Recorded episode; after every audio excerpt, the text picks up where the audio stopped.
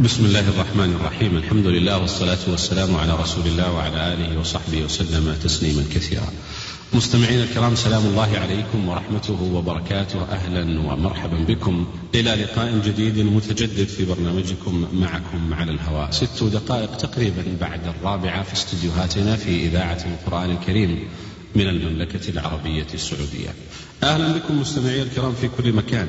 أشكر لكم تواصلكم واتصالاتكم العديدة بعد أن أنهينا لقاءنا السابق في برنامجكم هذا معكم على الهواء مع فضيلة الشيخ الدكتور عبد الكريم بن عبد الخضير حول موضوع كيف يبني طالب العلم مكتبته ورد الاتصالات عديدة تطالب بضرورة إكمال الموضوع لأهميته واستجابة لهذه الطلبات يسرني في هذه الحلقة أن أستكمل الموضوع مع ضيفنا فضيلة الشيخ الدكتور عبد الكريم بن عبد الله الخضير عضو هيئة التدريس بجامعة الإمام محمد بن سعود الإسلامية بالرياض فأهلا ومرحبا بكم شيخ عبد الكريم. حياكم الله وبارك فيكم وفي الأخوة المستمعين. آه، كنا تحدثنا في اللقاء السابق عن مكتبة طالب العلم كما أشرت قبل قليل. تحدثنا في اللقاء السابق عن بداية التدوين وعن بعض المكتبات العامة والخاصة التي اشتهرت في العالم الإسلامي في الماضي. وأشرنا أيضا إلى جزء يسير مما يتعلق ببناء طالب العلم لمكتبته في التفسير وعلوم القرآن. بقي لنا مواضيع عديدة حول بناء مكتبة طالب العلم. أستأذنكم في أن نبدأ فضيلة الشيخ بالحديث عن السنة النبوية عن الحديث كيف يبني طالب العلم مكتبته في هذا العلم المهم. الحمد لله رب العالمين وصلى الله وسلم وبارك على عبده ورسوله نبينا محمد وعلى آله وصحبه أجمعين. اللهم صل أما بعد فعلم السنة بل السنة النبوية. من أهم ما ينبغي أن يعنى به طالب العلم لأنها هي المبينة للقرآن والمفسرة له.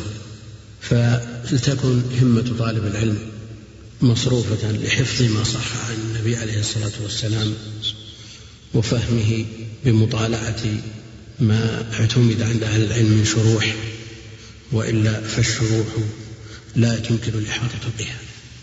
أخذنا على سبيل المثال صحيح الإمام البخاري شروحه بالمئات.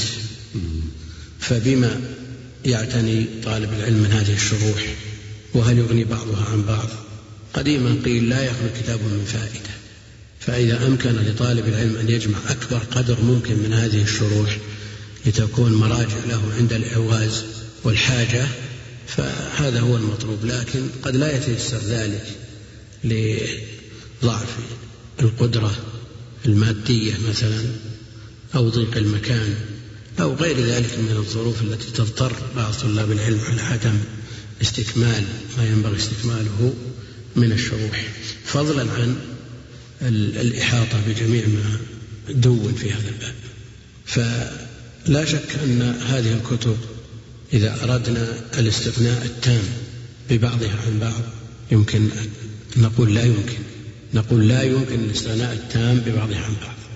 بدليل أنه لا يمكن أن تستغني بفتح الباري مثلا عن غيره من شروح الصحيح ولا يمكن أن تستغني بعمدة القاري عن غيره من الشروح وهكذا. لكل واحد منها لا كل نعم. كل كتاب من هذه الشروح له مزية لا توجد في غيره. لكن إذا أراد الطالب أن يقتصر على شرح واحد ينظر له في ما يحقق الهدف في الجملة يعني في الغالب دون الإحاطة بجميع ما يحتاجه لحل هذا الكتاب. فمثلا صحيح البخاري وهو أولى ما يعنى به طالب العلم بأنه أصح ما كتب في السنة بل أصح ما دونه البشر وأصح كتاب بعد كتاب الله عز وجل شرح شروح كثيرة جدا. ولا غرابة في أن يشرح بمئات الشروح. لا غرابة. أشرنا في الحلقة السابقة أن تفسير البيضاوي عليه مئة أكثر من 120 حاشية هذا المدون المعروف منها ما هو كامل منها ما هو ناقص منها ما هو مختصر منها ما هو مطول. هناك حواشي قلمية لا يمكن الحاضر بها على تفسير البيضاوي. وقل مثل هذا في التفاسير الأخرى. إذا فماذا عن آه، صحيح الإمام البخاري؟ شرح بمئات الشروح والمعدود منها الآن أكثر من مئة. سردا هذه مدونة. وهناك الشروح المطولة والمختصرة والتامة والناقصة النفيسة وشو شروح أيضا فيها غث كثير. المقصود أننا اخترنا أهم هذه الشروح لتكون بين يدي طالب العلم. فمن ذلك أول هذه الشروح شرح الخطابي أبي سليمان حمد بن محمد البستي هذا أقدم الشروح. ويسمى كذا شرح الخطابي ولا له اسم شيء؟ اسمه أعلام الحديث. طبع باسم أعلام الحديث لأن أكثر النسخ خطية على هذا. وكانت شهرته عند أهل العلم أعلام السنن في مقابل معالم السنن في شرح سنن أبي داود. له هذا الكتاب مختصر جدا مختصر جدا. يعني لو طبع بالحرف الذي طبع فيه فتح الباري ما جاء مجلد واحد. هو طبع محققا في أربعة مجلدات. لكن لو طبع على الطباعة السابقة الطباعات القديمة ما يجي مجلد والمحقق الموجود مخدوم خدمة؟ رسالة علمية رسالة علمية. نعم. بالاسم اللي هو أعلام أعلام الحديث. أعلام الحديث. هو أيضا طبع محققا تحقيقا أقل من المستوى هذا الذي أشرنا إليه وهو أحد الأمراء من آل سعود. طبع في جامعة أم القرى. هذا تحقيق رسالة علمية. نعم. هناك طبعة قبل هذه الرسالة في المغرب في مجلدين لكنها نادرة هذه الطبعة نعم. نادرة جدا يمكن أن يستفاد من شرح الخطابي لأن الشراح ينقلون عنه كثيرا وإن كانت زبده أودعت في الشروح التي جاءت بعده يعني إذا كان الطالب يعنى بالجمع فمن خير ما يقتنى هذا الكتاب وإن كان أراد الاكتفاء فيكتفي عنه بغيره من الشروح التي تليه. هناك أيضا شرح الحافظ بن رجب رحمه الله تعالى واسمه فتح الباري اسمه فتح الباري. وابن رجب رحمه الله تعالى كعادته يشرح السنة بالسنة ويشرح السنة بأقوال الصحابة والتابعين وسلف هذه الأمة. المقصود أن هذا الشرح فيه نفس السلف الصالح عمدته كلام السلف. وهذه ميزة الحافظ بن رجب ويعنى بها عناية فائقة يمتاز بها عن غيره. في جميع مؤلفاته. ومطبوع الكتاب. مطبوع مرتين. على كل حال الكتاب ليس بكامل. فيه خروم كثيرة. فيه خروم كثيرة. آه، هو أولا إلى كتاب الجنائز في الجملة وفي ما وجد منه خروم كبيرة جدا. يعني بين حديث النعمان بن بشير في كتاب الإيمان. في كتاب الإيمان في الشبهات إلى الحديث الذي يليه في الطهارة أكثر من مئة حديث. مخروم وكم في شرح هذه الأحاديث من علم عظيم من علم السلف. الحافظ بن رجب رحمه الله تعالى يعنى بعلم السلف وبأقوال السلف. وينكب جانبا عن أقوال المتأخرين واصطلاحاتهم من طالع هذا الكتاب طالع أيضا شرح الأربعين له عرف قدر هذا الرجل وله رسالة في الباب اسمها فضل علم السلف على الخلف رسالة نفيسة لا يستغني عنها طالب علم. رسالة في غاية الجودة الكتاب مطبوع مرتين إحداهما بتحقيق ثمانية اشترتها دار الغرباء. طبعة جيدة في الجملة فيها مقابلة نسخ فيها تعليقات فيها ترقيم.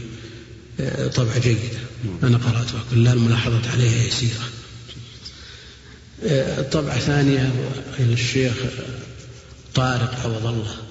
طارق عوض الله هذا. من, من نعم. طالب علم من مصر. إي لا من خيار طلاب العلم. لا من المجودين. نعم. لكن لا يوجد له أثر في هذا الكتاب إلا النشر.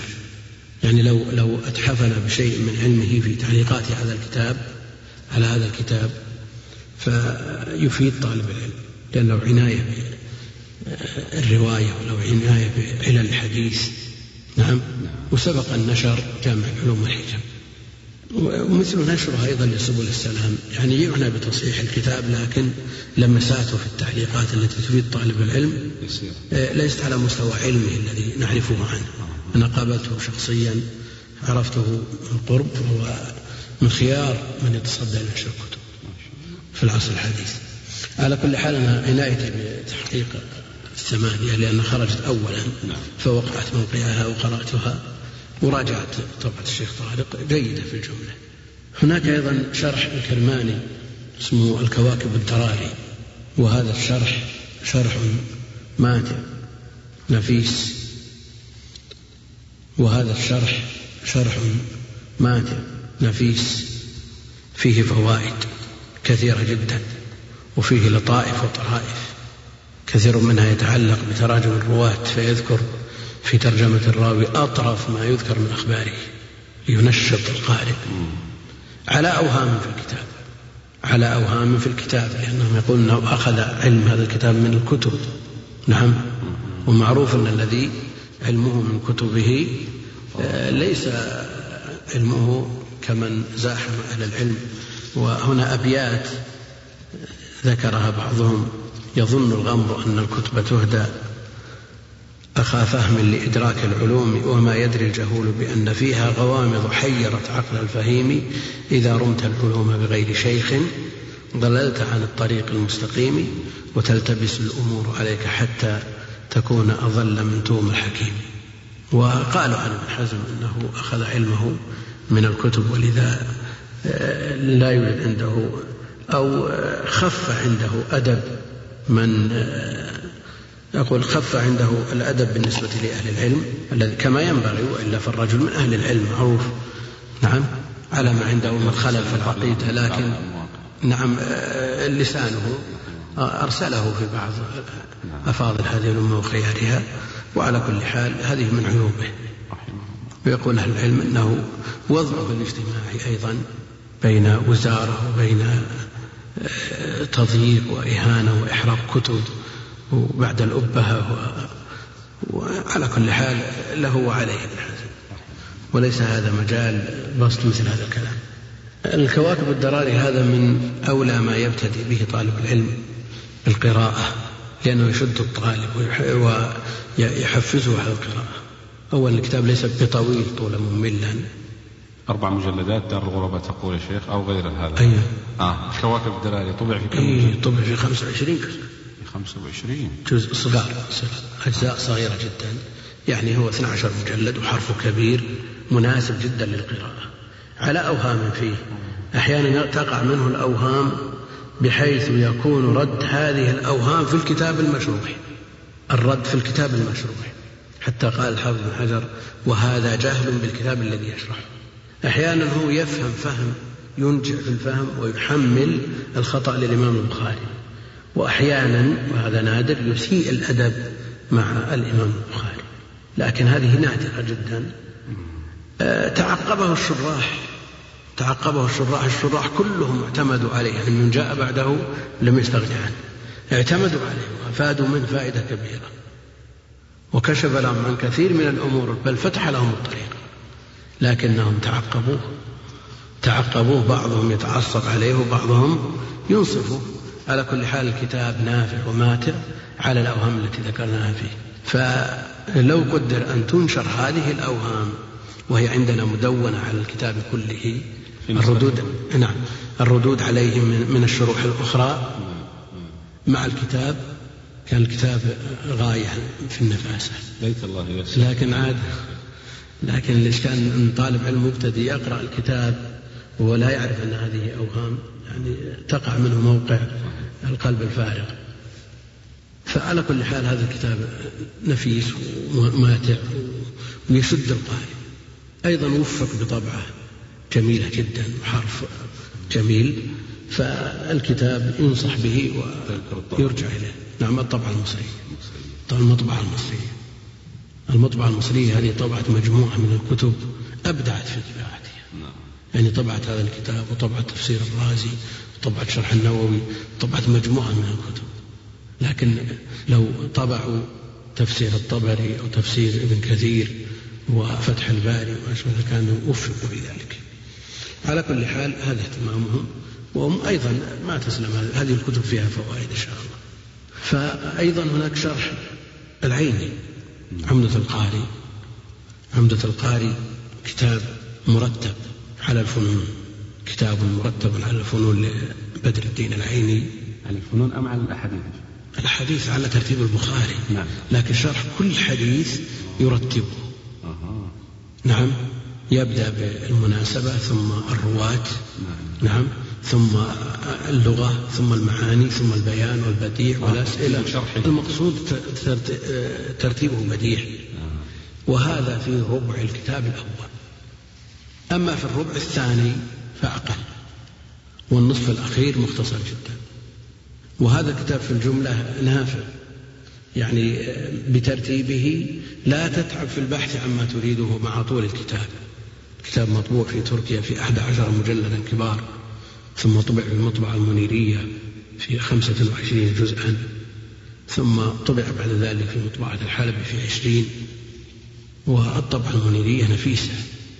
نعم الطبعة التركية جيدة في الجملة لكن التعامل معها في شيء من الصعوبة لتداخل المباحث أما المنيرية فصل المباحث بعضها عن بعض فصلوها وحرفهم في الغالب جميل ترتيبهم بديع في الطباعة. آه،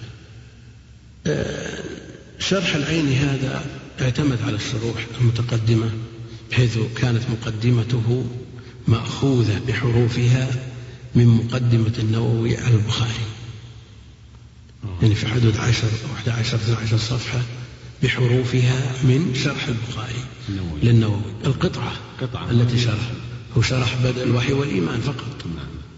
وهذه قطعة طبعت في طبعا المطبعة المنيرية مع مع مجموعة اسمها شروح البخاري النووي والقسطلاني وصديق لبدء الوحي والإيمان من صحيح البخاري. هذه المقدمة استلها العيني من شرح النووي. ثم بعد ذلك أخذ يشرح الأحاديث ويفيض في الشرح وينقل عن الحافظ بن حجر كثيرا لكنه لا يسميه بل يبهمه فيقول قال بعضهم. يقول قال بعضهم ثم يتعقب. يتعقب. كثيرا أحيانا وهو معاصر له شيء اي هو قريب من الأقران من الأقران. إذا انتهى مجلد من شرح الحافظ بن حجر استعير بعلم الحافظ بن حجر للعيني واطلع عليه ونقل منه الصفحة والصفحتين فتصدر الرد عليه. وبينهما ما بين الأقران من المنافسة. وهناك كتاب في الباب اسمه مبتكرات اللآلي والدرر في المحاكمة بين العين وابن حجر. أيضا ابن حجر له كتاب انتقاض الاعتراض. انتقاض الاعتراض. يذكر يذكر كلامه ثم يذكر كلام العين ويتعقب عليه ثم ينقض. وأجاب عن كثير من الإشكالات التي أوردها العين والتعقبات لكنه أبقى أشياء بيض لها ولم يتيسر له إكمالها. مبتكرات اللآلي والدرر في محاكمات كثيرة. بين الشيخين بإنصاف بإنصاف للبوصيري شخص معاصر. شخص معاصر. لكن أيضا بقيت هناك أشياء ما تطرق لها لا ابن حجر نفسه ولا البوصيري في المبتكرات. بقيت أمور تحتاج إلى محاكمة بين آه، الشيخين تحتاج إلى مزيد عناية عندنا بعض المدونات في شيء منها. شرح العين يقول أنه طبع ثلاث مرات ثلاث طبعات. يعني الطبعات التي يمكن أن يستفيد منها طالب العلم. طبعة تركيا ثم المنيرية ثم الحلبية. أما الطبعات الأخيرة طبعات المطابع التجارية المتأخرة كما سبق أن أشرنا في الحلقة السابقة في مع مداخلة الدكتور عبد المحسن العسكر. أشرنا إلى أن تولي هذه المطابع الحديثة للكتب الكبيرة التي تحتاج إلى لجان متخصصة لتصحيحها وتصويبها يقع فيها الخطأ الكثير. يقع فيها أوهام ولذا من كانت عنده طبعات قديمة أو مصورات على هذه الطبعات القديمة فليستمسك بها. لا سيما الكتب الكبيرة التي ما جمع لها نسخ واعتني بها وقورن بين هذه النسخ. يعني الكلام السابق ليس على إطلاقه.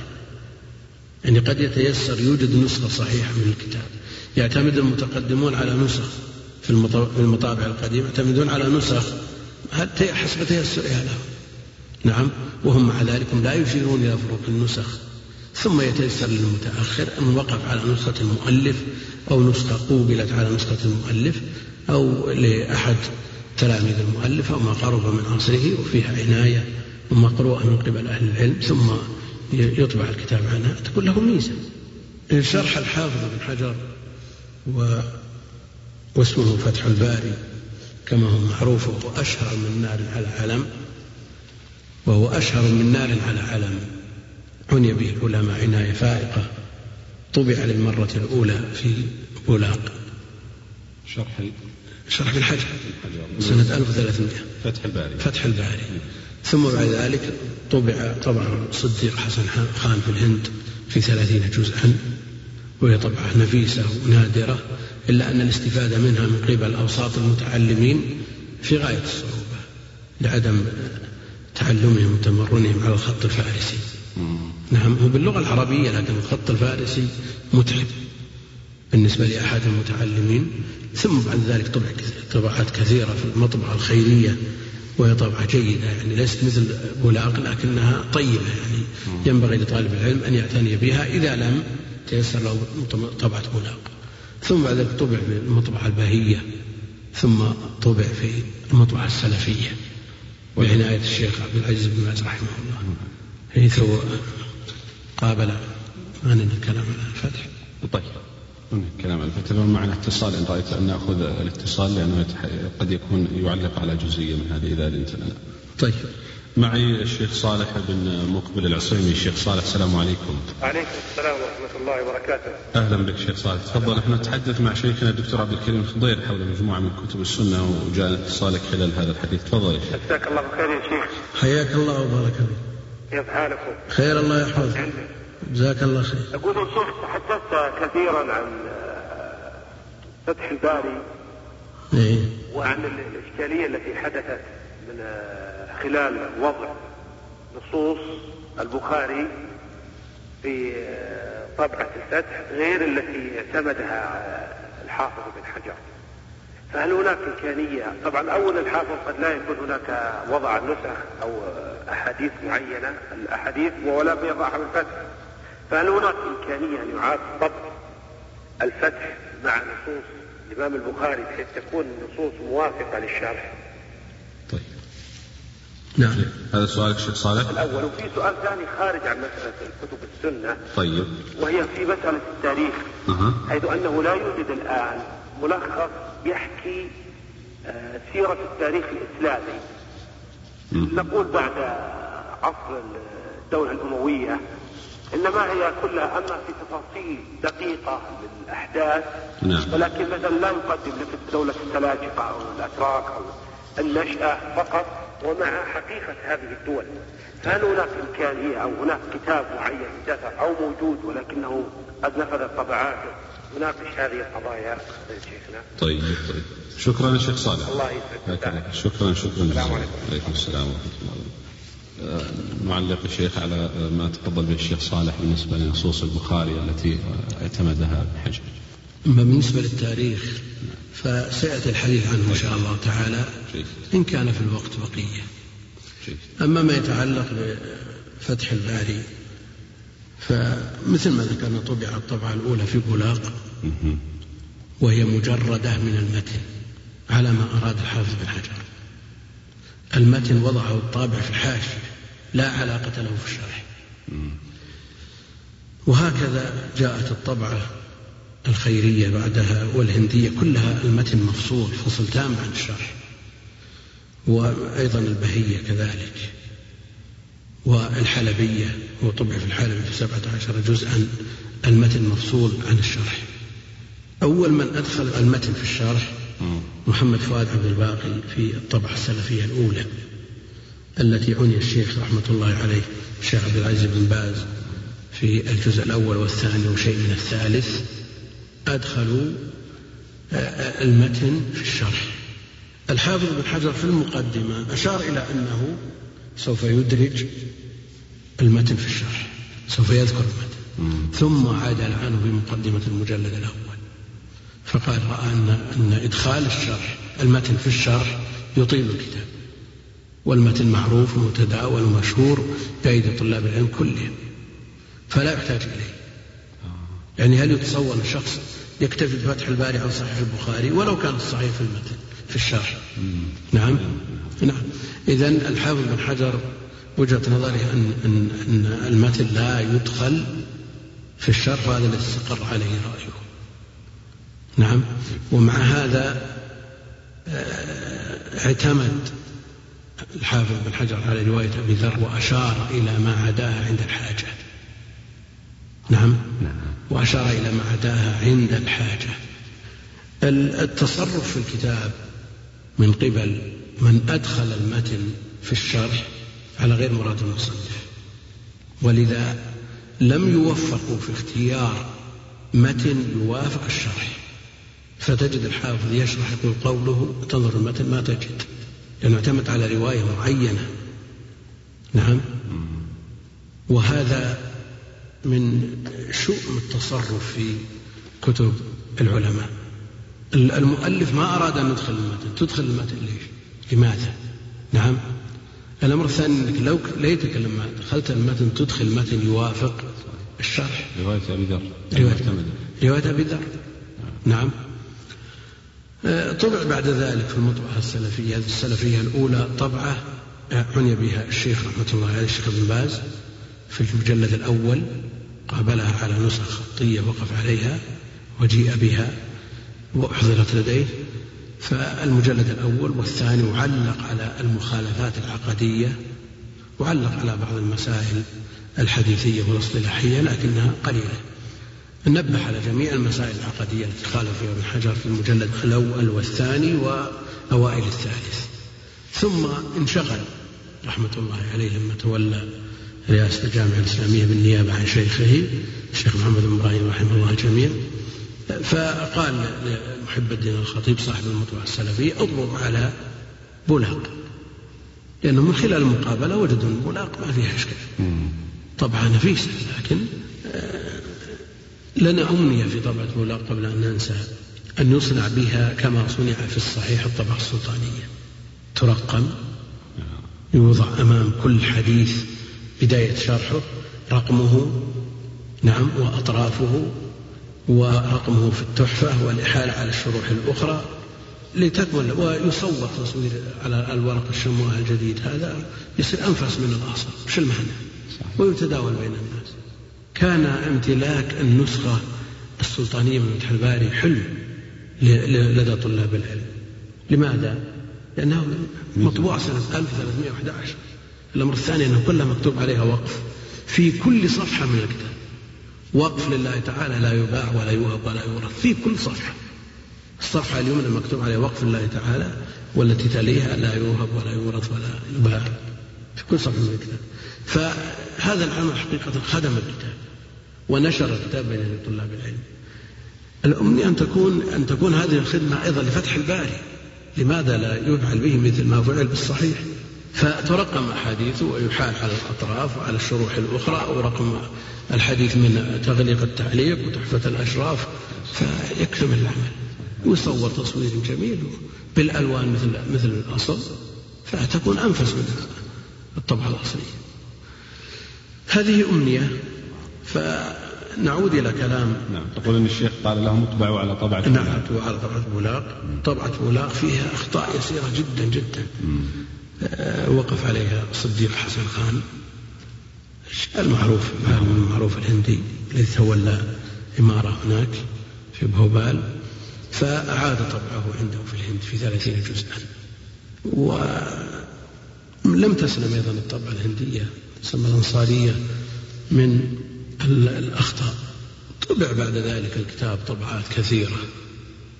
طبع طبعات لا تعد لأهمية الكتاب وشهرته وإفادة طلاب العلم ولا تسلم من أخطاء. لا تسلم من أخطاء. وبعضها آه، أمثل من بعض كما هو معروف.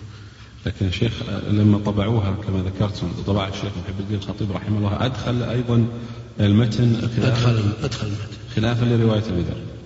أدخل المتن ملفق ليس على رواية معينة. آه. يعني ملفق من روايات. وهذا خلاف ما يوصي به أهل الحديث. ينبغي أن يكون كتابك على رواية واحدة. والآن لا يوجد كتاب على رواية أبي ذر بالنسبة لفتح الباري.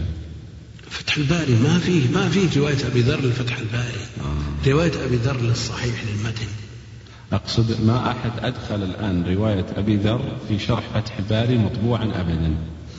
الشيخ عبد القادر شيخ الحمد وقف على نسخة في مكتبة الحرم المدني كتب عليها رواية أبي ذر ويأتي مثلها كثير من المغرب. لهم عناية بهذه الرواية لكن يوجد بينها وبين ما اعتمده الحافظ شيء من الاختلاف.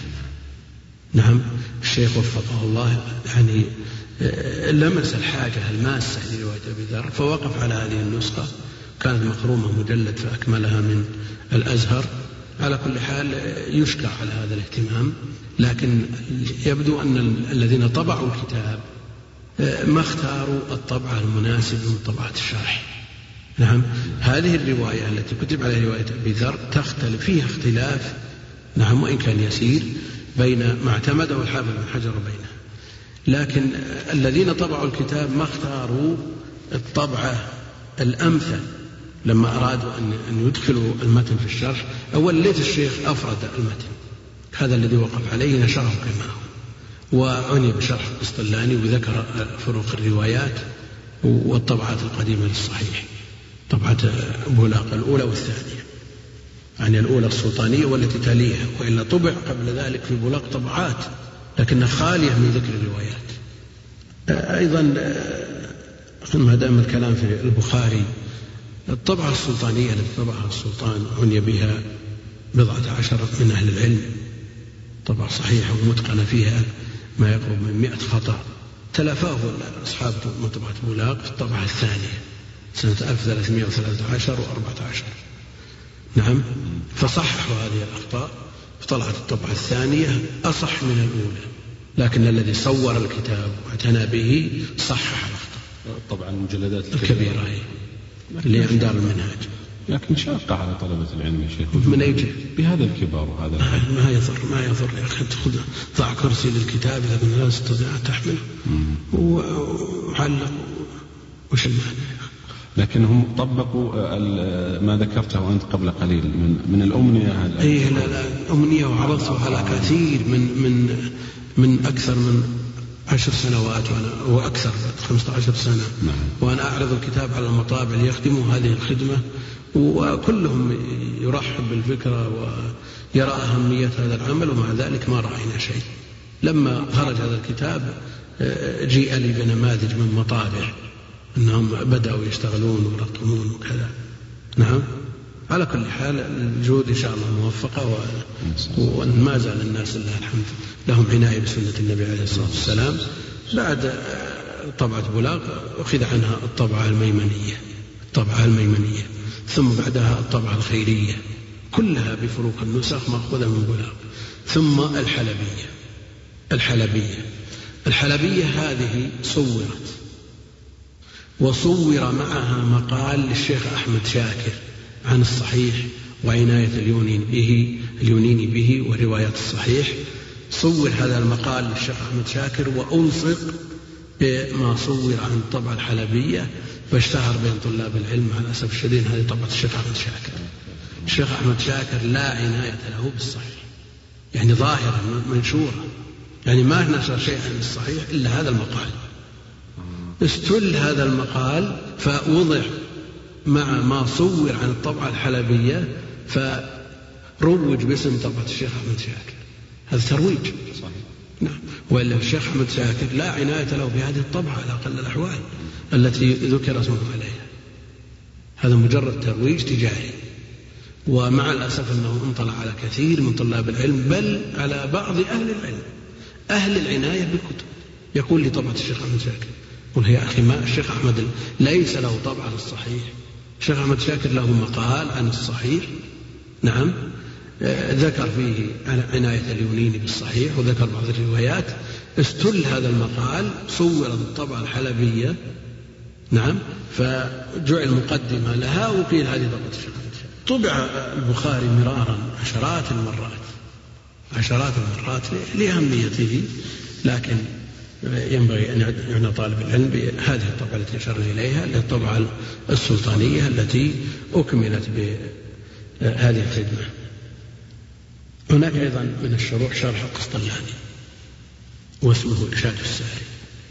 إرشاد الساري هذا يكاد أن يكون ملخص أمين من فتح الباري وعمدة القاري مع إفادته من الشروح الأخرى. هذا الكتاب لا يغني عنه غيره في لمن أراد ضبط الصحيح ضبط رواة الصحيح ضبط صيغ الأداء ضبط المتون. يعني ضبط بالحرف فيشير إلى اختلاف جميع الروايات. نعم ولو لم يترتب عليها فائدة. لهذا الاختلاف لو لم يترتب عليه فائدة يشير إلى القسطلاني وهذه عناية فائقة بالكتاب. إذا نظرنا إلى معاناته عن البحث عن النسخة الأصلية اليونانية. نعم بحث عنها مدة طويلة ولم يقف عليها. وقف على الفرع فرع اليونانية. نعم فرع اليونانية. وقف عليها ثم بعد ذلك قابل كتابه أكثر من 15 16 مرة.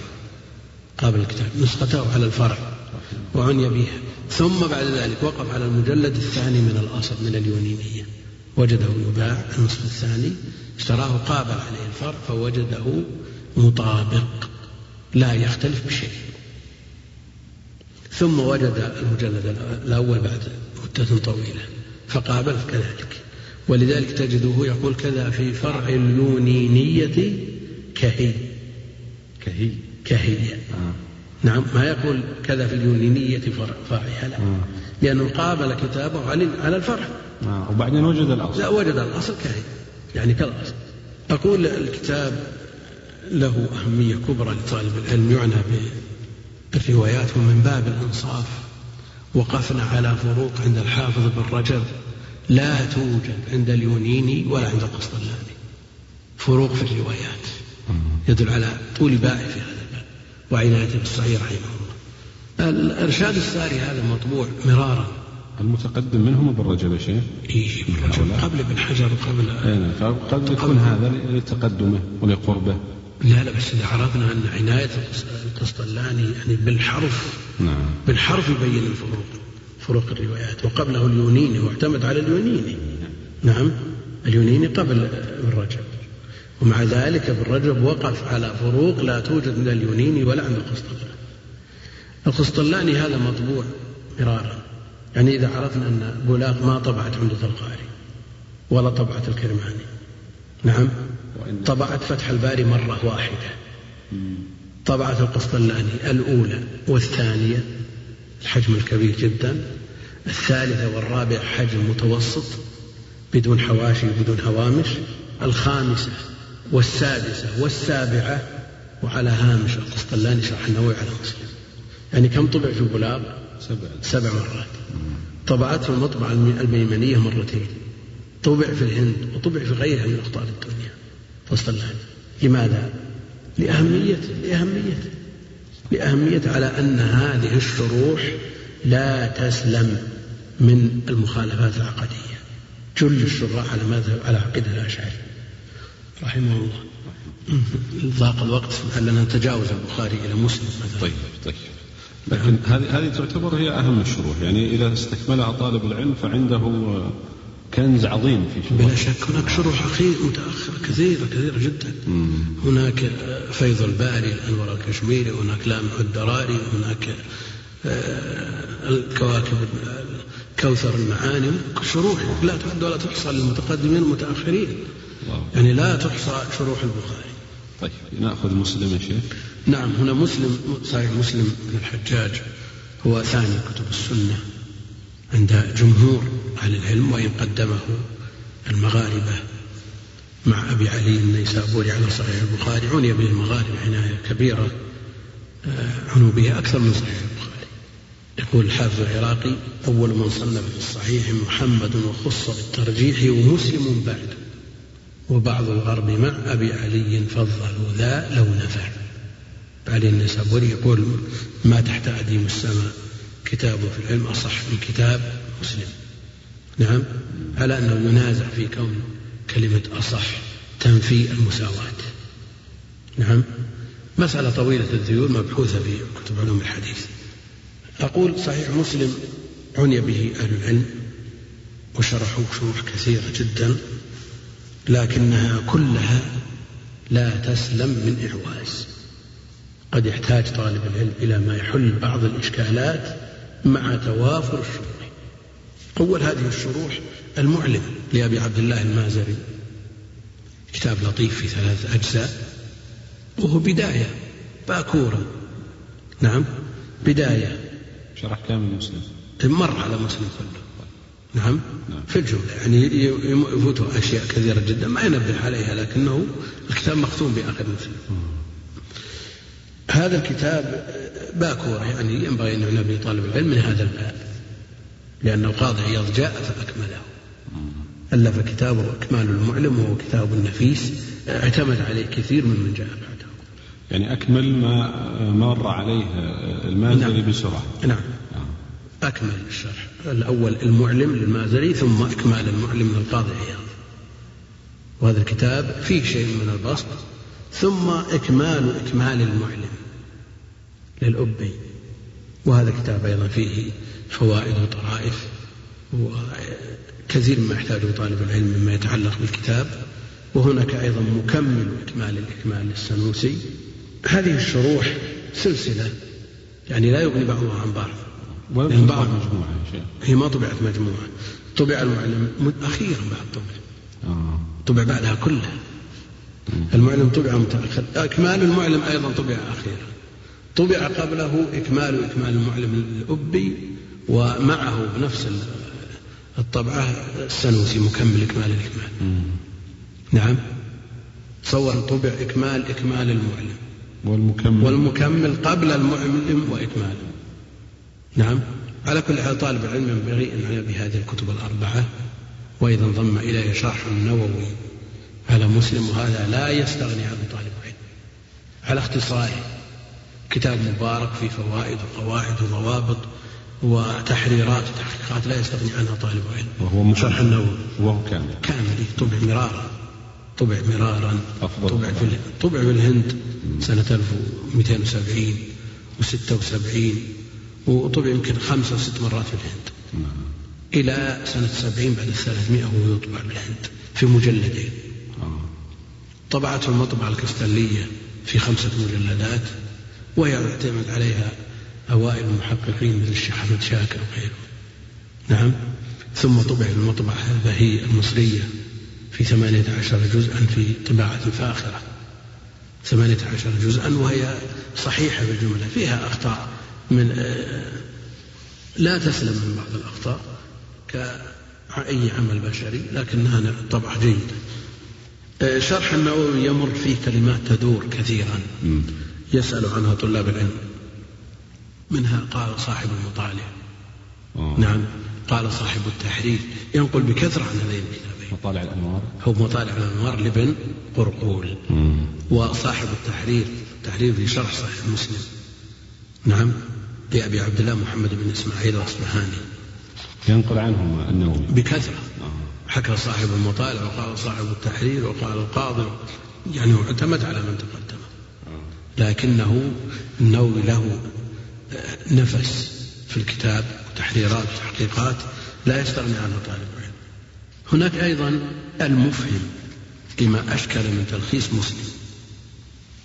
المفهم لما أشكل من تلخيص مسلم. القرطبي المفهم للقرطبي؟ المفهم للقرطبي الملخص المختصر تلخيص للقرطبي. والمفهم؟ والمفهم له. اختصر صحيح مسلم. نعم.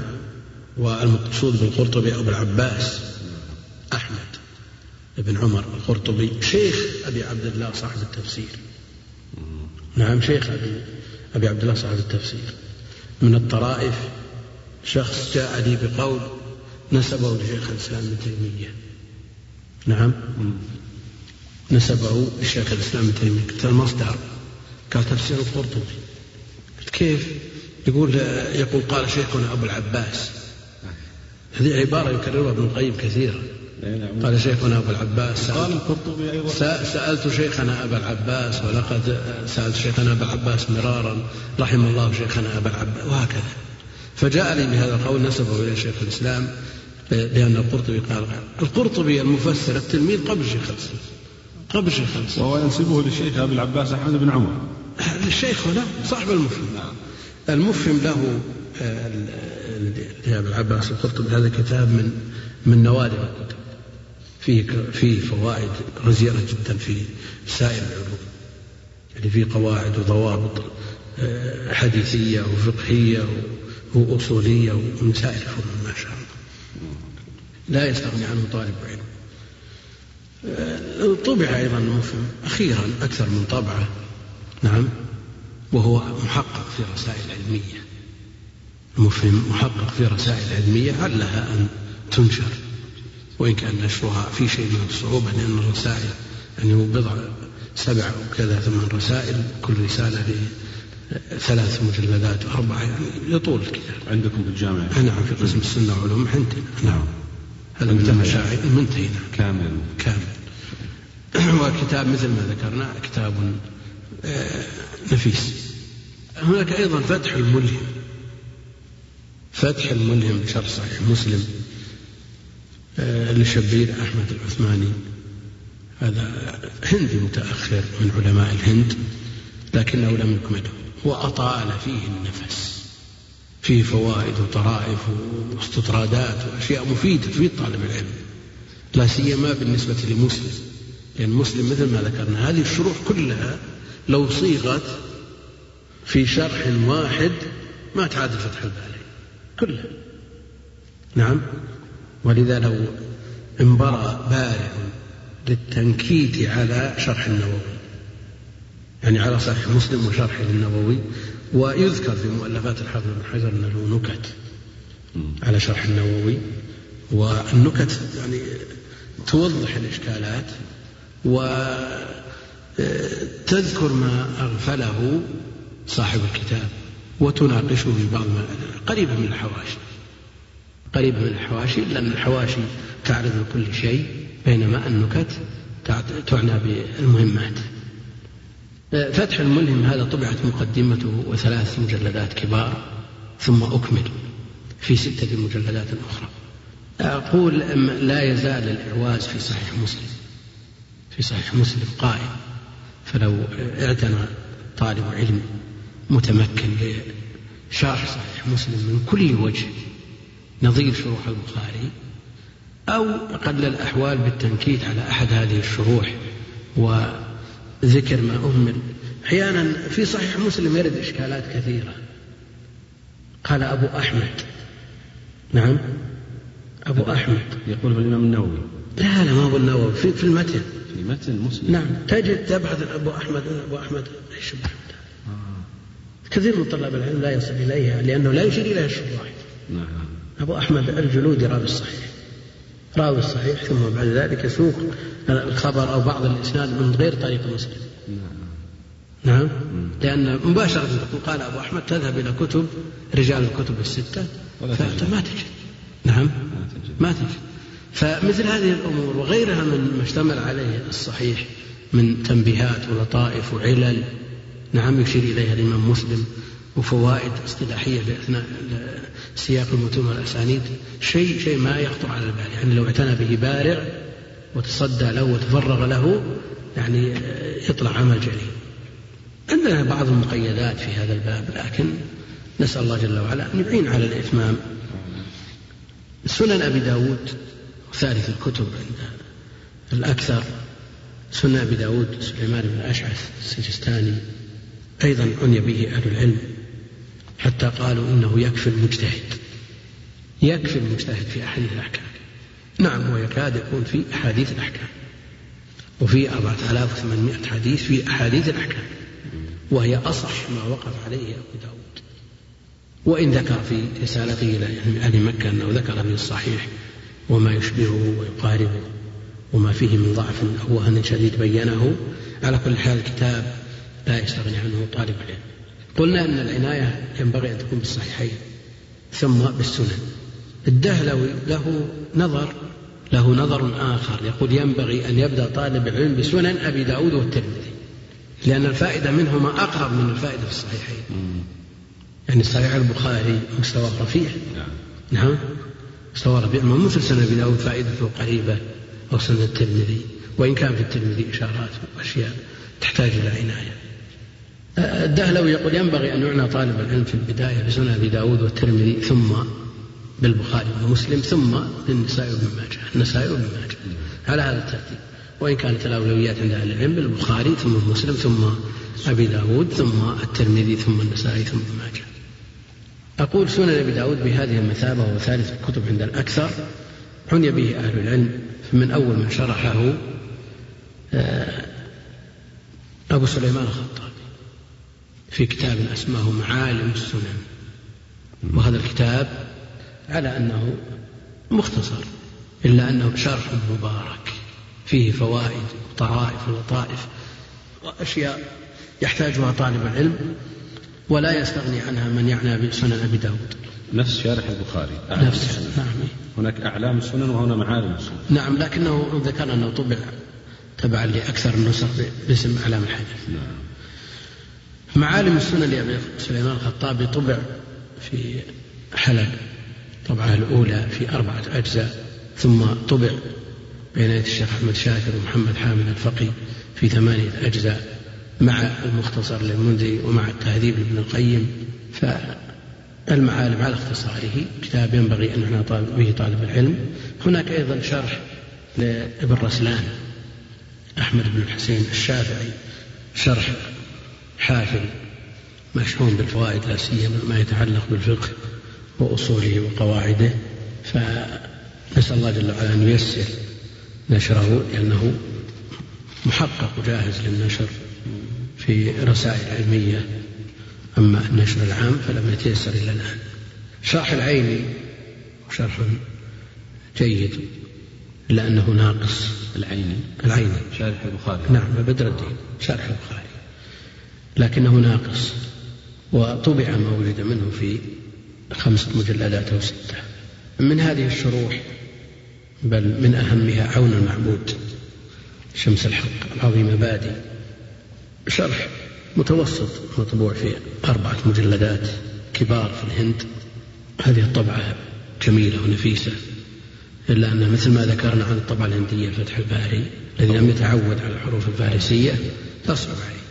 طبع بعد ذلك في الطبعات المطبعة السلفية بالمدينة عن الطبعة الهندية وطابعه لم يعرف أن يقرأ تلك الحروف الفارسية فتصحف عليه كثير إلا أن طبعته لعون المعبود أمثل من طبعته لتحفة الأحوذي مثلا هو الشخص نفسه وطبعته لتحفة الأحوذي أمثل من طبعته للموضوعات لابن الجوزي. وطبعته للموضوعات لابن الجوزي أمثل بكثير من طبعته لفتح المغيث السخاوي كلها نقل عن طبعها الفارسي الحروف الفارسية. نعم هو طبع عون المعبود طبع بالهند وأخذ عنها. تحفة الأحوذي أيضا طبع بالهند وأخذ عنها. آه، فتح المغيث السخاوي طبع بالهند وأخذ عنها. هذا الرجل يعني لا علاقة له بعلم الشرعي لكنه نشر بعض الكتب بمشورة من صاحب المكتبة السلفية. عون المعبود هذا كتاب متوسط. آه، نفس المؤلف حديثي. لا ينحاز إلى أي مذهب من المذاهب. ولذا وفق في كثير من مباحثه. يعنى بتخريجات المنذري وتصويبات ابن القيم وتعديل الأحاديث. ونقل عن فتح الباري وغيره من الشروح. شرح وسط يعني يفيد منه طالب العلم ولا يضجره بطوله. بذل المجهود للسهارنفوري كتاب مطبوع أيضا في عشرين جزءا في عشرين جزءا لكنه يختلف عن عون المعبود. عون المعبود يشرح الحديث بنفس أهل الحديث لا ينحاز إلى مذهب. لكن هذا صاحب بذل المجهود ينحاز إلى مذهب أبي حنيفة. مذهب أبي حنيفة. فلا شك أنه وجه بعض الأحاديث أو كثير من الأحاديث لخدمة المذهب. والكتاب لا يخلو من فائدة فيه فوائد كثيرة جدا. ولا يمكن يعني بالنسبة لسنة أبي داود يستغني عن طالب علم لطوله وكثرة مباحثه. هناك المنهل العذب المورود. شيخ محمود خطاب السبكي. المنهل العذب المورود في شرح سنن أبي داود. هذا الكتاب أنجز منه مؤلفه عشرة أجزاء أنجز منه مؤلفه عشرة أجزاء. وطريقته ترتيب مواد الشرح على الفنون كما فعل العيني في عمدة القاري الشرح مرتب وفيه طول إلا أنه لم يكمل. نعم. وشرح منه عشرة أجزاء وشرع ابنه أمين بن محمود خطاب السبكي في إكماله. وخرج الابن أيضا ستة أجزاء ويقال أنه أكمله أو قرب من إكماله. استاذنك شيخنا معنا اتصال هاتفي من فضيلة الشيخ الدكتور عبد الله البراك. دكتور عبد الله السلام عليكم. أهلا بكم شيخنا إذا سمحت لي وسمح لي تفضل شيخنا الدكتور الكريم بتنبيه أود اثناء استعراضكم تفضل. في هذه الشروح أن يعقب ويعلق على ملحوظة أود تفضل. فضيلته آه شيخنا كما لا يخفى عليكم أن الحفاظ على التراث وحراسته من العبث والتلاعب أمر واجب ولازم. وكما لا يخفى على فضيلتكم ما أسهل أن يقول بعض الناشرين قام بتحقيق لجنة من العلماء بإشراف الناشر نعم. أو يعني هناك من يستل فصل وينشره باسم المؤلف ويكون هذا الفصل وهذا المؤلف لأحد الكبار. وكما سماه فضيلة الشيخ بكر حفظه الله تنتيف الكتب. هناك من يعبث باسم الاختصار أو الانتقاء ويدعي تنقية الكتاب كما يقول من الأحاديث الضعيفة. الاساليب تعددت والعبث واحد. صحيح. أرجو من فضيلة الشيخ وهو يعني شيخنا في في مثل هذه الأمور والمسائل جزاه الله خيرا توجيه من فضيلته لطلاب العلم حول هؤلاء العابثين وما رأي الشيخ لو جعلت لجنة لحفظ التراث من العبث ونقد العابثين تصريحا لا تلويحا؟ ودي يعني يعني نستقطع وقت الشيخ لو دقائق يعلق على هذه المسألة. شابك معنا. سمعت كلام الدكتور عبد الله. لك سؤال قبل أن ننهي مكالمة الشيخ عبد الله. كلام الشيخ عبد الله واضح ومفصل. نعم. وفي مكانه أيضا. جزاك الله خير. الشيخ عبد الله على ما أبداه من ملاحظة ينبغي العناية بها. جزاك الله خير شيخ عبد الله. أما بالنسبة للعبث نعم. بالتراث فحدث ولا حرج. بعضهم يكتب ضبط وتحقيق. نعم. وهو في الحقيقة مسخ وتحريف. وفي والأمثلة كثيرة على هذا. بعضهم يتصدى للتحقيق وهو لا يعرف من العلم الشرعي شيء يعلق على حديث ابن عمر في طلاقه لزوجته مره فليراجعه. نعم. فإذا حاضت حتى تحيض ثم تطهر ثم تحيض إلى آخره. حتى تطهر ثم تحيض. يقول هكذا كانت هكذا كان الحكم لما كانت العدة قبل الطلاق. كالمرسل نعم. بعضهم كتب تحقيق وتعليق. تحقيق وتعليق. صفحت الكتاب ما فيه ولا كلمة تعليق. إلا ترقيم لبعض الآيات. وجاء في الأخير في جدول الخطأ والصواب. وكاتب الخطأ تحقيق وتعليق. صواب تحقيق وشرح. هذا عبث. يعني ضحك على الناس. في مثل هذا ينبغي أن يوجد لجنة تؤدب أمثال هؤلاء وتحذر من صنيع هؤلاء وتوقف هؤلاء عند حدهم. العبث بالتراث من جهة أخرى وهي الاختصار. يعني السطو على كتب أهل العلم بالاختصار. ممن لا يحسن. يعني نوصي بعض طلابنا باختصار الكتب. لماذا؟ لأن الاختصار وسيلة من وسائل التحصيل ونوصيه بذلك للانتفاع لا للنفع. يعني طال عليك فتح الباري وصعبت عليك معلومات وتشتت في ذهنك بإمكانك أن تختصر. لكن ما تخرج إلى الناس بمختصر فتح الباري كما خرج في بعض المختصرات التي أساءت إلى الكتاب. حذفت أهم مهمات الجوانب المشرقة في الكتاب. واقتصر على على ما يريده من كلام الغث وأدخل فيه ما ليس منه. وغيره. المقصود أن العبث بالتراث بالتراث على أشده ولا يوجد جهة تحد من هذا العبث إلا أن يتصدى أهل العلم للتحذير من هؤلاء. في دروسهم العامة والخاصة. بالتصريح وفي نعم. بالتصريح كما قال الدكتور عبد الله؟ يقول يعني المفروض أن نتجاوز مسألة التلميح الآن ما, في ما يمنع أبدا. لأنه إذا عرف فلان بهذا يصرح. جيد نعم. ورأينا من كتب في الصحف. نعم، في الأيام الأخيرة من انتحى الكتاب هو لغيره موجود. صحيح. نعم.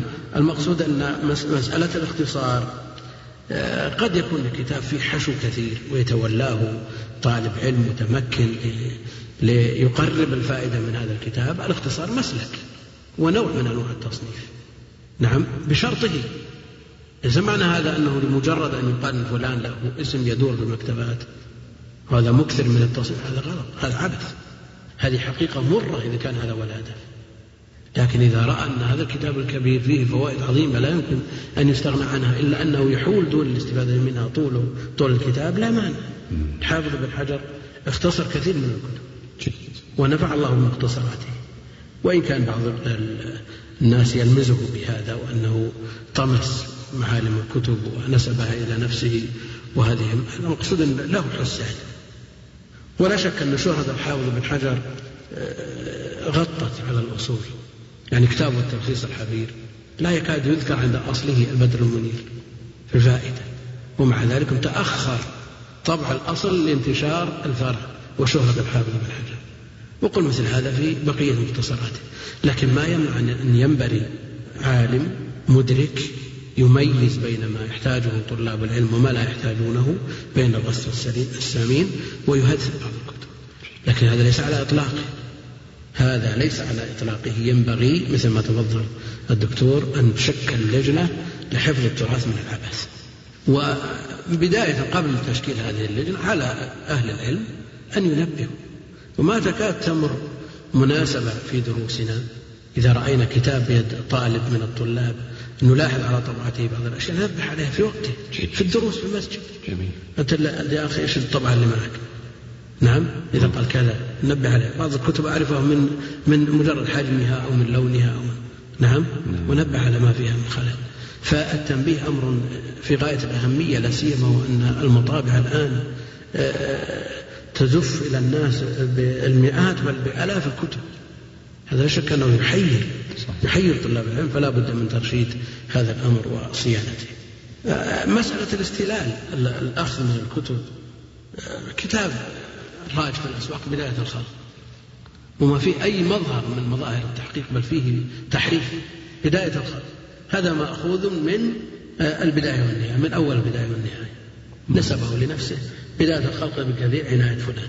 ليروج هذا الكتاب يبحثون عن بداية الخلق ابن كثير وهو من البداية والنهاية. آه، قصص الأنبياء الحافظ ابن كثير. من البداية والنهاية؟ السيرة النبوية للحافظ ابن كثير من البداية والنهاية وهكذا. إن كانت هناك مزيد عناية للمستل يعني هذا الشخص الذي استل آه الذي استل هذه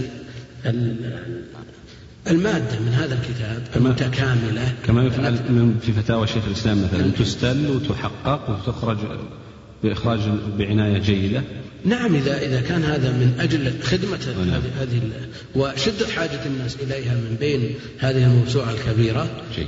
هذا هدف صحيح والأمور بمقاصده الأمور بمقاصده. يعني بعض المحققين لم أقف على هذه الآية. لم أقف على هذه الآية؟ لم أقف على هذه الآية الشريفة أو الكريمة في المصحف الشريف. أعوذ بالله. حديث قدسي قال الله تعالى. لا حول ولا قوة يعني هذا محقق له الله المستعان هذا هؤلاء هم السراق. أيوه. يعني إذا كان بعض الرواة يطعن بأنه يسرق الحديث نعم هذا يسرق. هذا يسرق. هذا ينتحل هذا يتقمص. المقصود أن مثل هؤلاء وهذا موجود يا شيخ الذي قال موجود موجود. نعم مطبوع هذا الكتاب. في كتاب مطبوع. لا حول ولا قوة إلا بالله. الله ملاحظة طيبة من الدكتور عبد الله ولفتة كريمة من أخ كريم قد عرفناه طالبا ثم زميلا ثم أستاذا من النابهين البارعين فيما نحسبه. المنهل العذب المورود نعود إلى شروح سنن أبي داود. المنهل العذب المورود قلنا أن الشيخ محمود خطاب السبكي في أبدع في ترتيبه وجمع المادة العلمية من المصادر التي يعتمد عليها في الباب ولم يكمله قام ابنه بإكماله صدر من التكملة. من الأصل عشرة أجزاء ومن التكملة ستة وفي طريقه أيضا إلى تتميمه. هنا كتاب ليس بشرح حقيقة لكنه لا يستغني عنه من يعاني سنن أبي داود ويعنى بسنن أبي داود. هو تهذيب السنن لابن القيم. كلامه منصب على بيان علل الأحاديث بنفس الأئمة الكبار المتقدمين. إذا عرض الأحاديث بين جميع ما قيل فيه وما فيه من علل وكثير منها من استنباطاته وإدراكه للعلل والخلل فهو إمام في هذا الباب. يتكلم عن عن علل حديث واحد في عشرين ثلاثين صفحة. يسيل واديه هناك كما يقال حتى يملأ الخوابي ويبلغ الروابي. رحمة الله عليه. نقتصر على هذا الحد من سنن أبي داود. هناك حواشي على السنن مثل حاشية السيوطي مرقاة السعود هناك شخص مغربي اسمه البجمعوي. آه، السيوطي له شروح مختصرة جدا شروح مختصرة جدا على الكتب الستة. فقام هذا المغربي البجمعوي فاختصر هذه الشروح. نعم. نعم. فالتوشيح على جامع الصحيح للسيوطي في مجلد على الصحيح البخاري شرح نعم. مختصر جدا. جاء هذا فقال روح التوشيح فاختصر هذا المختصر. للسيوطي الديباج في جزء صغير على سنن على صحيح مسلم. جاء البجمعوي هذا فاختصره في وشي الديباج على صحيح مسلم بن الحجاج وهكذا مرقاة السعود للسيوطي, قال درجات مرقاة اختصر. وهكذا على بقية الكتب الستة. هي الكتب الحواشي على الكتب الستة مطبوعة في ستة أجزاء صغيرة. نعم. إذا قبل أن نترك سنن سنن أبي داود أستأذنك في هذه المداخلة. فضيلة الشيخ معي الأستاذ خالد الشنيبي أستاذ خالد. السلام عليكم. السلام ورحمة الله وبركاته. تفضل يا أخي. والله يا شيخ. حياكم الله تفضل. أنا والله أهنى البرنامج على استضافة الشيخ عبد الكريم نسأل الله أن ينفع به. آمين آه باختصار أنا عندي ثلاث نقاط آه تفضل. لفتت نظري خاصة من الناحية الحديثية في الزمن هذا السنوات الأخيرة.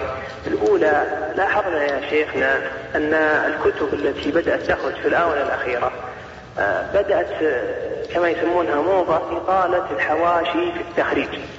فأصبح يخرج حتى من الأجزاء الحديثية التي لا تكاد يعرفها كثير من طلبة العلم وهي أصل وأصل الحديث أصلا موجود في الصحيحين أحيانا.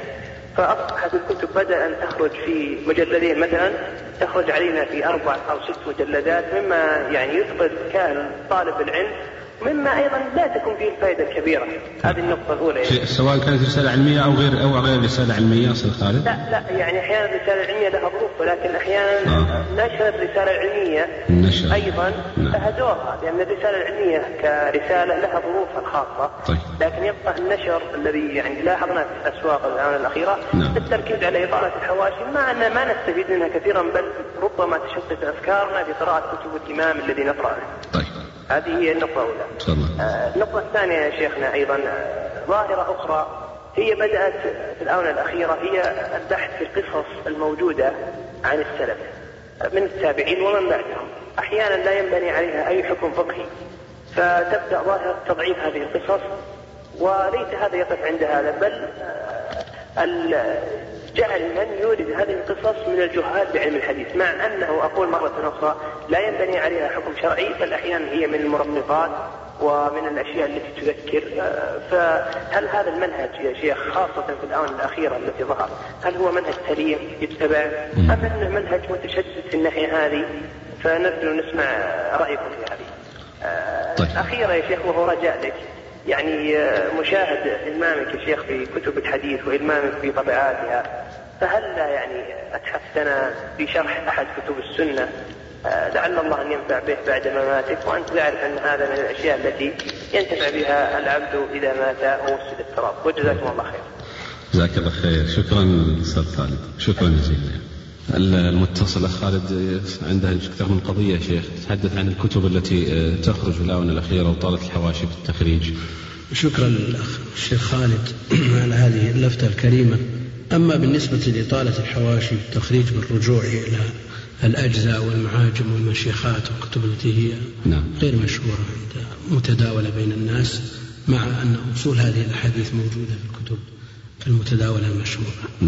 أنا أقول قبل ذلك هذا خلل. خلل في التحصيل.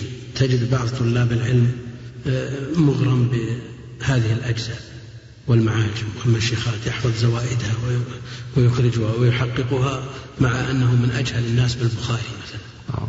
لا شك أن هذا خلل. خلل في المنهجية. يعني عندنا علم عظيم في الصحيحين. يجهل كثير من طلاب العلم ما يحويه صحيح البخاري من من من دقائق العلوم وصحيح البخاري كتاب الإسلام بحق يعني بعد كتاب الله. يعني جمع أبواب الدين كلها فتجد طالب العلم من باب الإغراب والإغراب تميل إليه النفس. لكن أنتم ما تلزمون في الدراسات العلمية العالية شيخ بهذا أثناء التحقيق؟ مثل ما تفضل الأخ الشيخ خالد أن هذه الرسائل العلمية لها ظروف. نعم. فهذه ورقة اختبار. يعني بقدر اطلاع الطالب وسعة الاطلاع على هذه الكتب المشهورة وغير المشهورة يمر ويبرع طيب. لكن إذا تجاوز هذه المرحلة أو ما ألزم بهذه الأمور ينبغي أن تكون الأولويات يعني بالصحيحين قبل كل شيء ثم بعد ذلك بالسنن ثم المسانيد أهل العلم لهم ترتيب. يعني تصور مسند الإمام أحمد بعد سنن ابن ماجه في الترتيب. مع أنه في قوة الأحاديث في مصاف سنن أبي داود لماذا؟ لأنهم نظرات دقيقة يقدمون الصحيحين ثم كتب الصحاح الأخرى التي ما التزم صاحب أصحابها بما اشترطوا كصحيح ابن خزيمة وابن حبان ومستدرك الحاكم ثم السنن ثم بعد ذلك المسانيد وبعدها في رتبة ما جعل على المسانيد فيدعى الجفل نعم ليش؟ لأن هذه المسانيد ألفها أصحابها على أسماء الرواة على الصحابة. فالذي يصنف على السنن ماذا يصنع؟ يترجم بحكم شرعي. باب حكم كذا باب جواز كذا باب تحريم كذا. فهو إذا أراد أن يرشح لهذا الحكم من مروياته سوف يرشح أقوى ما عنده من رواية. بينما إذا ترجم بصحابة. نعم. أحاديث أبي بكر الصديق أحاديث عمر أحاديث عثمان إلى آخره يأتي بجميع ما وقف عليه أو بما وقف عليه من أحاديث الصحابة بغض النظر لأنه لا يستدل لحكم شرعي ترجم به. ولذلك تأخرت مرتبة المسانيد عن مرتبة السنن.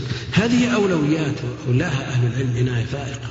فكون الطالب يذهب إلى جزء الألف دينار مثلا جزء الألف دينار. أو مشيخة النعال أو مشيخة فلان أو علان وهو جاهل بصحيح البخاري.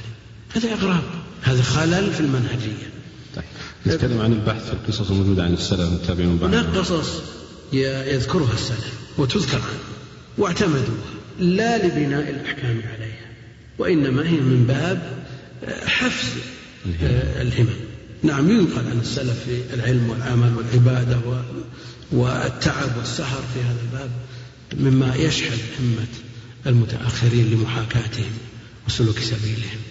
نحن بحاجة إلى أن نبحث إلى صحة هذا الخبر عن فلان؟ أن نعتمد على هذا؟ لو لم يكن في الباب إلا عمل قلنا بدعة. لو لم يعتمد على كتاب وسنة. نعم؟ فهذا لا شك أنه من المنشطات. أما تعدى الأمر ذلك فصاروا يبحثون في أسانيد كتب مستفيضة مشهورة عند أهل العلم. نعم؟ لكن لقصورهم أو تقصيرهم ما وجدوا من الأسانيد ما يثبتونها به فجرؤوا على أن نفوا هذه الكتب.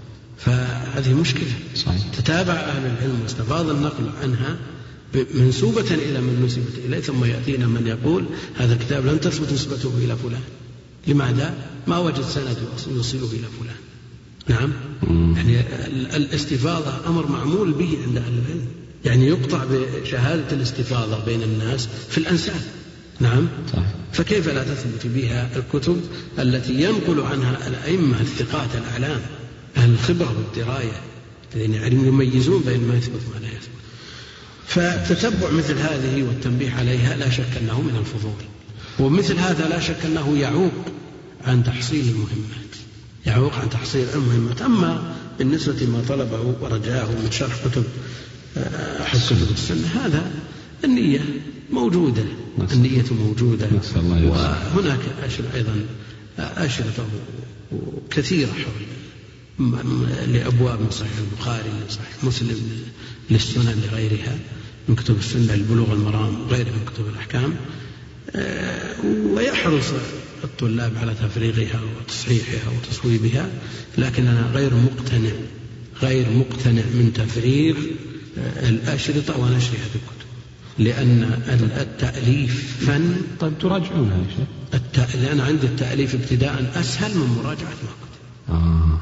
أسهل من مراجعة ما كتب التأليف فن والإلقاء فن آخر. مم. نعم بعض الناس عنده ملكة في الإلقاء وترتيب للمعلومات بحيث يقرب جدا من الكتابة. مثل هذا لا بأس. نعم. الشيخ ابن عثيمين مثلا الشيخ صالح الفوزان حفظه الله الشيخ ابن عثيمين رحمه الله. يعني إلقاؤهم قريب من التأليف. كلامهم دقيق ومرتب. مع الشيخ صالح على الشيخ أيضا كلامه دقيق ومرتب ولو فرق يعني خرج في الكتاب. أما بعض الناس أنا, أنا أتحدث عن نفسي ما يسجل عني في الدروس لا يصلح للنشر كتابة. يقبل سماعا لكنه أنا أنا نفسي لا أقبله ولا أطيق أن أقرأ ما يفرغ لكن ما في مشروع. هذا فن. أما أما مشروع مشروع التأليف يا شيخ. التأليف والجلوس بين الكتب والتأليف هذا لا شك أنه هم لكن بدأت في شيء منه بدأت لكن الكلام على الوقت. نسأل الله على الوقت. لأن من تصدى للشباب ومحاولة نفعهم يعني ما يتركون له فرصة. صحيح. وإن كان باب التأليف مهم وهو الباقي بإذن الله عز وجل. ونسأل الله جل وعلا أن يرزق الجميع الإخلاص سنن الترمذي نعم نعود إلى جامع أبي عيسى محمد بن عيسى الترمذي وهو من الجوامع لأن كتب السنة منها الجوامع التي تشمل أبواب الدين ومن أهمها البخاري ومسلم والترمذي. منها السنن ومن أهمها سنن أبي داود والنسائي وابن ماجه ومنها المصنفات كمصنف بن أبي شيبة ومصنف عبد الرزاق وهي قريبة في مادتها وترتيبها من السنن إلا أنها آه، لكثرة ما فيها من آثار تختلف عن كتب السنن. منها أيضا الموطئات منها المعاجم منها المسانيد إلى غير ذلك من الكتب. جامع أبي عيسى الترمذي أحد الجوامع نعم. التي تشتمل على أبواب الدين وعني به العلماء عناية فائقة آه، لكثرة ما يحويه من, من أحاديث ومن علوم ومعارف.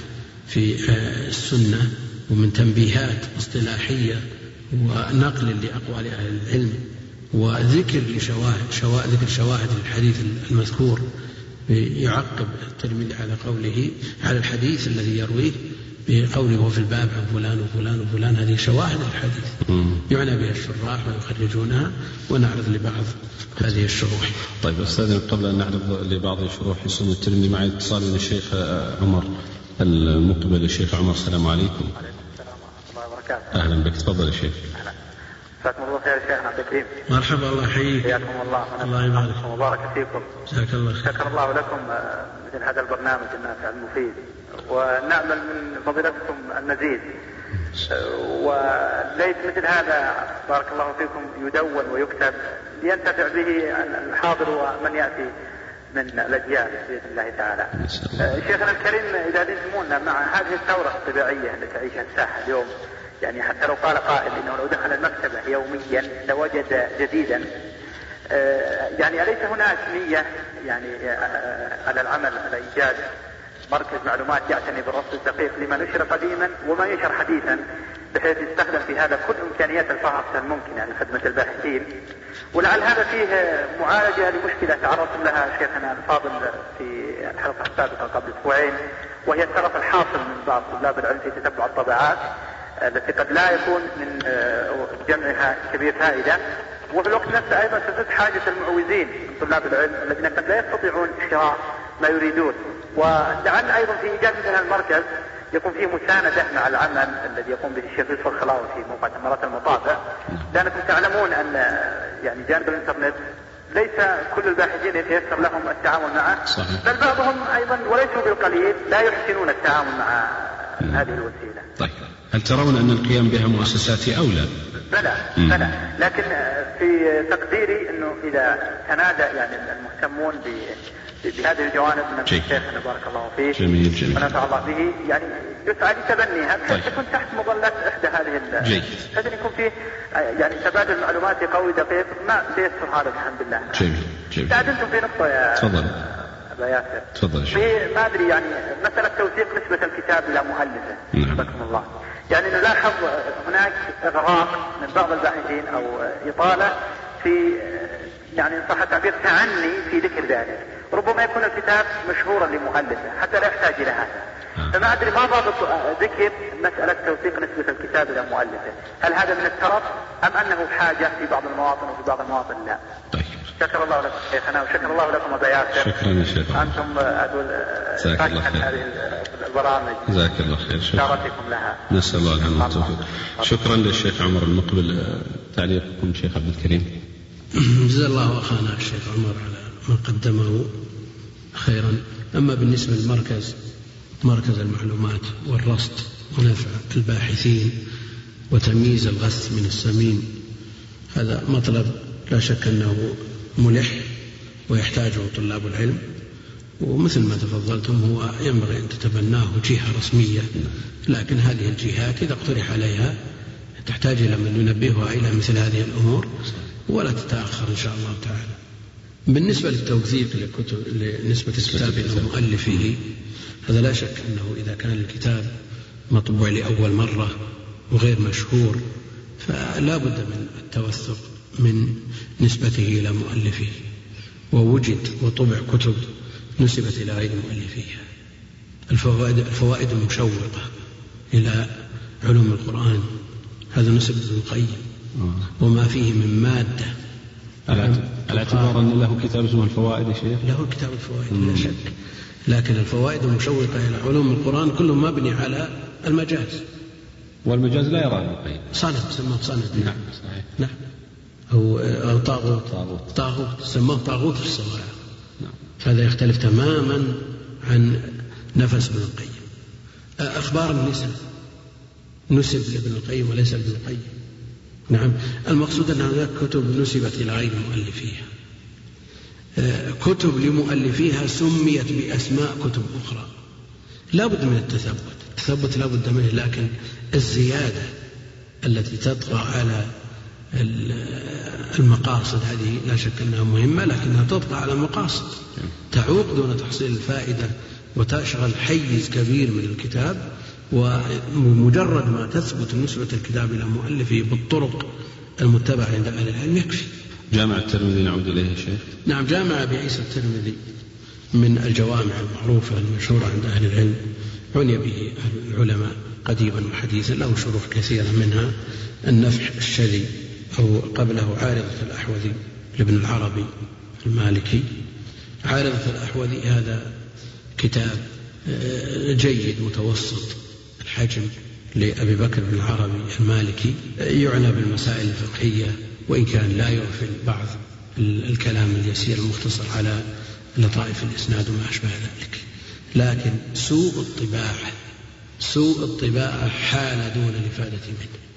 سوء طباعة الكتاب حال دون الإفادة منه. طبع بمطبعة الصاوي والتازي طبعات سيئة للغاية. عندنا في نسختنا يعني التصويب أكثر من الكتاب نعم. فيه إسقاط أحاديث بشروح. فيه إدخال كلام ليس للعربي فيه إقحام لكلام ليس ليس للترمذي. الشيخ أحمد شاكر لما أرادوا طباعة الكتاب استعاروا نسخته من جامع الترمذي. الشيخ أحمد شاكر له تعليقات على نسخته. آه. يخرج بعض الأحاديث. أدخلوها في الكتاب. عجيب. أدخل هذا التعليق. ومن هذا تعرف قيمة هذه الطبعة الكتاب لو يبحث عن نسخ له يعني على الأحوذي يبحث عن نسخ له ويحقق ويخرج على مراد المؤلف ويعلق على ما فيه من مخالفات عقدية يسيرة كان الكتاب يعني يصل ثغرة وإن كان لا يفي بالغرض بالتمام لكنه نافع فيه فوائد ولطائف ابن العربي لا توجد عند غيره هناك أيضا كتاب اسمه النفح الشديد من سيد الناس وهذا من أنفع الشروح أمتعها وأنفسها آه، هذا الكتاب لم يكمله ابن سيد الناس أكمله الحافظ العراقي. سعى في في إكماله ولابنه أبي زرعة أيضا تكملة وأهل السخاوي أيضا تكملة. المقصود أن هذا الكتاب أبدع فيه ابن سيد الناس. وأيضا لا يقل دونه آه، إبداع الحافظ العراقي. وأكمله بنفس الاسم النفي الشديد إيه، تكملة نعم. لكنه لم يطبع منه سوى جزئين بتحقيق الأستاذ البارع الشيخ أحمد معبد دكتور نعم. من خيار من عرفناه من أهل هذا الشأن. كان في المملكة كان أستاذ السنة. ما عندنا, نعم. عندنا في قسم السنة نفع الله به نفع عظيم. جزاه الله خير. يعني وهو من نوادر الرجال وهو يشرف الآن على فيما يبدو المكنز الإسلامي كذا في خدمة السنة. بعد ما راح حقيقة أنا قصرت في حقه. قصرت في حقه. ما انتقل إلى مصر قصرت نعم. في حقه كثيرا. آه، المقصود أن الشيخ أخرج المجلد الأول والثاني وأطال النفس في التعليقات. أطال النفس جدا وليست من التعليقات التي آه، ترهق الكتاب مثل تعليقات بعض الناس الذي مجرد نقل من كتاب إلى كتاب ينقل التهذيب إلى حاشية كتاب كذا ينقل التقريب. المهم يفرق كتاب من كتاب. لا الشيخ له وقفات وله لمسات وله تحقيقات لا توجد من غيره. ومن أهل هذا الشأن. لكن إطالته بهذه الطريقة يعني في ترجمة راوي يذكر سبعين صفحة من إسحاق مثلا. الله. تعليق طالب العلم بحاجة إلى أن يكون هذا الكتاب هذا بحث مستقل عن ابن إسحاق. ومثل هذه الاستطرادات يعني رغم أهميتها وجودتها وأهمية يعني إمامة آه، الشيخ أحمد في هذا الباب يعني لا شك أنها تعوق دون إخراج الكتاب. الآن من, من, من سنين لم يخرج الثالث. وإن كانوا يقولون في الطريق أيضا من سنين يقولون الثالث في الطريق. لكن ماذا عن الرابع والخامس والعاشر والحادي بهذه الطريقة يمكن يصير خمسين أو ستين مجلد. والله المستعان. على كل حال الكتاب يفاد منه من شرح سيد الناس لجامع الترمذي ومقدمته أيضا مقدمة ابن سيد الناس فيها لفتات واختيارات اصطلاحية لا توجد عند غيره نقل كثير منها إلى كتب المصطلح. أيضا هناك تحفة الأحوذي للمبارك فوري. تحفة الأحوذي كثير من طلاب العلم ممن لا يعنى بجمع كل ما كتب حول هذه الكتب يقول إذا أردت أن أقتني واحد. أقتني عارضة الأحوذي أو تحفة الأحوذي نقول تقتني تحفة الأحوذي تحفة الأحوذي لأنه وفى بعناصر الشرح المطلوبة ابن العربي قد تجد حديث ما شرح. نعم. قد تجد حديث شرحه مبتور. قد يكون مرد هذا إلى النسخة التي اعتمد عليها. وسوى الطباعة لكن على الوضع القائم تحفة الأحوذي أفضل بكثير. ويعنى أيضا المبارك فوري بتخريج الأحاديث التي أشار إليها الترمذي بقوله في الباب. هناك أيضا من مختصرات السيوطي على هذه الكتب يعني شروح مختصرة جدا. قوت المقتدي نعم على جامع الترمذي ومختصر الذي أشرنا إليه سابقا نافع قوت المقتدي. أيضا تعليقات الشيخ أحمد شاكر على جامع الترمذي لا يستغني عنها طالب علم وهي أيضا منهج. لتحقيق الكتب. طبعت على نفس السنن على نفس نعم مجلدين مجلدين من جامع الترمذي بتحقيق الشيخ أحمد نعم. يستفيد منها طالب العلم التصحيح يستفيد منها أيضا منهجية التحقيق. منهجية التحقيق. نعم قد نختلف مع الشيخ أحمد رحمة الله عليه في توثيق بعض الرواة وتضعيفه وثق في تعليقاته أكثر من عشرين راوي جماهير أهل العلم على تضعيفهم نختلف معه في هذا لكن لا يعني أننا نفيد منه. الشيخ مدرسة في التحقيق. مدرسة في التحقيق. وتحقيقه لرسالة الإمام الشافعي ينبغي أن يدرس في قاعات البحث في الدراسات العليا ليحتذى يعني إبداع. نعم عندنا نسخة مخطوطة من الرسالة للإمام الشافعي فيها زوائد على ما ذكره مما وقف عليه من النسخ لكن يبقى أنه إمام في هذا في باب التحقيق العلمي الدقيق. نأتي إلى سنن أبي عبد الرحمن النسائي ورغم أهميته وما فيه من كم من أحاديث الأحكام وما فيه من علل يشير إليها في تراجم الأبواب لأنه بحاجة ماسة إلى شرح متكامل يعنى بالرجال والمتون والتصحيح والتضعيف ويعنى بالدرجة الأولى بهذه التراجم التي هي علل. ويقيني أن هذه العلل التي أشار إليها في هذه التراجم هي العائق عن شرح الكتاب. هناك آه، شروح مختصرة للسيوطي زهر الربع المجتبى. نعم. وحاشية للسندي. فيها إعواز كبير يعني ما تفي بالغرض. هناك أيضا شرح مطول جدا. لمعاصر اسمه ذخيرة العقبة في شرح المجتبى الشيخ محمد بن علي آدم ثيوبي هذا مدرس دار الحديث درس دار الحديث نعم. هذا شرح مطول جدا يعني يبلغ الأربعين مجلدا. ذكر لأنه عدل عن هذا الطول إلى النصف تقريبا. هو خرج من تسعة مجلدات بشرح مطول جدا. يأتي إلى الرواة فيترجم لكل واحد منهم ويذكر جميع ما قيل فيه. هذه أمور لا تنتهي. لكن جمع مادة يعني تنفع القارئ لا سيما في مثل هذا الكتاب الذي الأمة بحاجة ماسة إليه والساحة آه، تكاد تكون آه، معدمة من شرح يسعف طالب العلم. هناك أيضا الحواشي السلفية على سنن النساء مطبوعة في مجلد كبير في الهند ثم طبعت بعناية الشيخ أبو الأشبال في خمسة أجزاء. فيها فوائد وطرائف ونفائس. وكتب السنة حقيقة بحاجة إلى شروح آه، تجمع الشروح السابقة وتسوقها بصياغة يفهمها طلاب العلم وأيضا تضيف إليها ما استجد من حوادث ونوازل تدل عليها هذه الأحاديث. يمكن أن تستنبط أدلتها من هذه الأحاديث. الله المستعان.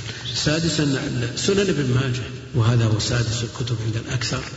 وأول من أدخله مع الأمهات أبو الفضل بن طاهر. أبو الفضل بن طاهر.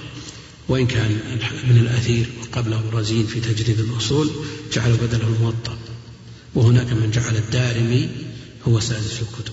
نعم. لكن بعد أبي الفضل بن طاهر كل الناس تتابعوا على جعل سند ابن ماجه هو سادس الكتب لكثرة زوائده وفوائده. آه، شروح سنن ابن ماجه كثيرة. لكن الموجود منها المطبوع قليل منها شرح مغلطاي علاء الدين بن قريج الحنفي. هذا شرح طويل ونفيس وماتع إلا أنه لم يشرح المقدمة. ما شرح المقدمة التي في السنة؟ فيها أكثر من 300 حديث تركها. بدأ من أبواب الطهارة ثم أكمل العبادات إلى آخره. شرح السيوطي آه، اسمه مصباح الزجاجة مختصر جدا. وطبع مختصره نور مصباح الزجاجة يعني في ما يقرب من مئة صفحة شرح لكتاب كبير في مئة صفحة ولا الأحاديث. ولا نعم. آه، شرح برهان الدين الحلبي سبت بن العجمي هذا لم يطبع. حاشية الحسن السندي مطبوعة نعم وفيها فوائد ولطائف. وهناك شرح زوائد سنن ابن ماجه لسراج الدين ابن الملقن وله أيضا زوائد النسائي. زوائد أبي داود زوائد الترمذي. آه، تصدى لهذه الزوائد فشرحها شرح زوائد ابن ماجه في ثمانية مجلدات فشرح مطول آه، إلى غير ذلك من الشروح التي لا يمكن استيعابها. حقيقة أن آه، يعني وقت البرنامج بدأ يعني ينزحف. جزا الله فضيلة الشيخ خير الجزاء. وجعلنا الله وإياكم ممن يستمعون القول فيتبعون أحسنه. وتقبلوا تحيات إخوانكم في تسجيلات الراية الإسلامية بالرياض. والسلام عليكم ورحمة الله وبركاته.